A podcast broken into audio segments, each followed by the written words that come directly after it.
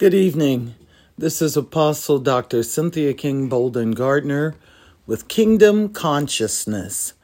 And I want to talk to you tonight about sufficient grace. In Philippians, the third chapter, the Word of God says at verse 13, Brethren, I count not myself to have apprehended, in other words, understood, but this one thing I do forgetting those things which are behind, they're past, they're in back of you, and reaching forth, grasping, grabbing, stretching, expanding unto those things which are before. I press, in other words, struggle, strain, apply myself toward the mark for the prize. There's only one prize, only one gift only one Olympic game worth winning, but it's not a game, it's life and death. For the prize of the high calling of God in Christ Jesus. Let us therefore, as many as be perfect, be thus minded, and if in anything ye be otherwise minded, God shall reveal even this unto you. The word of God tells us that we are to be on one accord in one place. He has committed unto us the ministry of reconciliation. And right now, there's so much division and schism in the body. It's got to go. In Second Corinthians, the third chapter, the word of God says, Do we begin again to commend ourselves, or need we, as some others, epistles of commendation to you? Or letters of commendation from you? Ye are our epistle written in our hearts, known and read of all men. In other words, our works speak for themselves. For as much as ye are manifestly declared to be the epistle of Christ, ministered by us, in other words, written in the blood of the Lamb, written not with ink, but with the Spirit of the living God, not in tables of stone, but in fleshly tables of the heart. Remember, the word of God says, I'll remove the stony heart from you and give you a heart of flesh.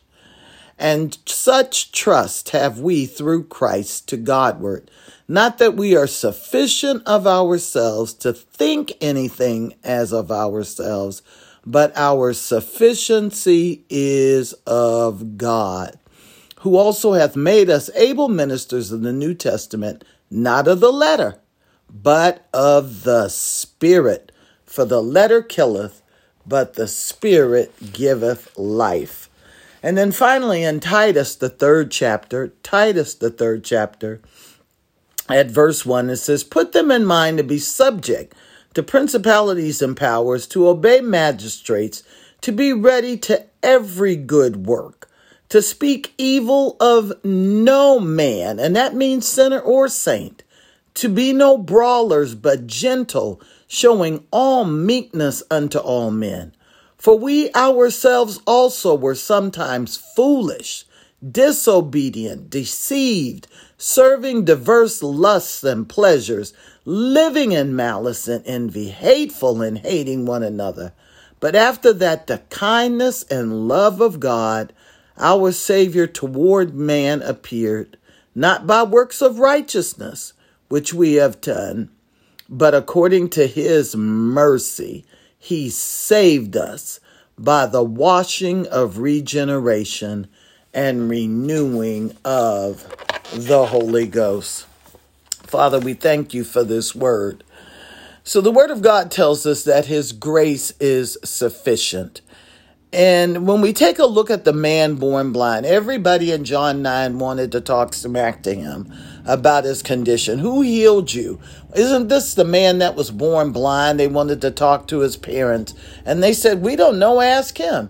And then he told them, I don't know. All I know is that where I was blind, now I see forgetting those things which are past. This is a new day. God's grace is sufficient. Nicodemus came to Jesus by night in John 3 4. And then he helped with his burial in John 19 39, brought pounds of spices for the burial. And he wanted to know about being born again.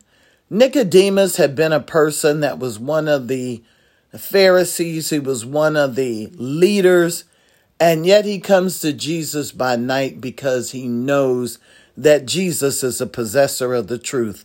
Jesus does not condemn him. He tells him what he must do. He must be born again. And then he leads him forward and never, ever brings up his past. Forget about it. God's grace is sufficient. Let's take a look at Zacchaeus in Luke 19, verse 3. Zacchaeus was a tax collector, a hated person, climbed up in a tree, a little man of stature, but powerful in terms of his ability to execute things against people, and yet he wanted to see Jesus. Jesus knew that he needed to see him. And so Jesus didn't condemn him about the taxes or what he had taken or anything else. He just said, Zacchaeus, come down. Today I have need to be at your house. Take a look at Esther. Esther was an orphan child in verse in chapter 7 verse 6 but God turned around and made her queen forget what's behind press go forward my grace is sufficient take a look at Ruth and Naomi lost everything spouses land food famine everything but she said, Your people will be my people, my God, your God, and aught but death shall separate me from thee. God blessed her. And look where she became the wife of Boaz. And as the wife of Boaz, she is in the bloodline for Jesse and then David and on down the line to our Lord and Savior Jesus Christ. Forget what you used to be.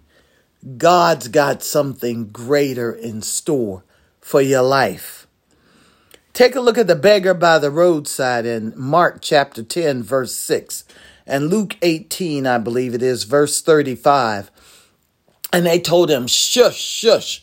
But he kept crying the louder, Jesus, thou son of David, have mercy on me. And Jesus said, Bring him to me. And he threw aside his garments and when he threw aside his garments and he went to Jesus, he got his petition answered. He was no longer a beggar. He became a child of God and an heir to the throne. God's grace is sufficient. Take a look at the widow. She had a son in Luke 7:12 and the one in the Old Testament in 2 Kings 8 verse 5 their sons died.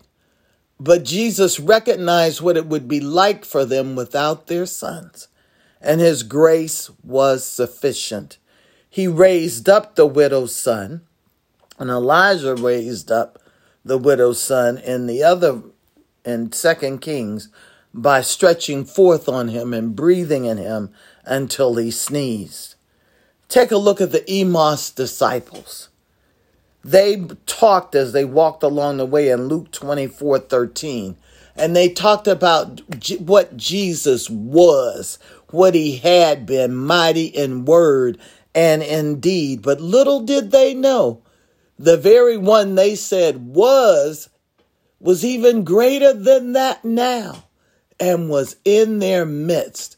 He took them from where they were, talking about the past and gave them an intensive spirit of heartburn. Did not our hearts burn within us? Forget about what was yesterday. Today is a new day, and God's grace is sufficient for you. And then finally, in John 21, the disciples had given up, and Peter, as usual, being the impetuous one, decided, let's go fishing. I go a fishing. And they said they would go with him.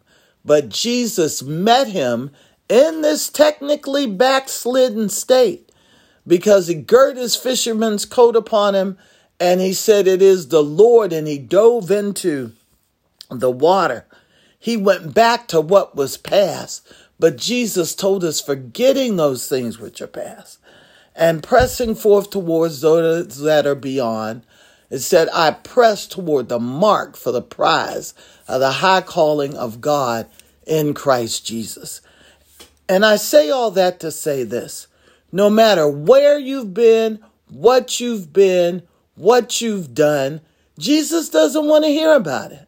Jesus, I used to be a pimp. So what? I used to be a prostitute. So what? I used to be a gambler and a hustler. So what? I was a gangbanger. So what? I was a dope slinger. So what? I was a gossiper, a backbiter, a child bearer, a child molester. So what? I was a pedophile. So what? I was a rapist. So what? I was a murderer. So what? All of these things, a drunkard, a, a drug addict, all of these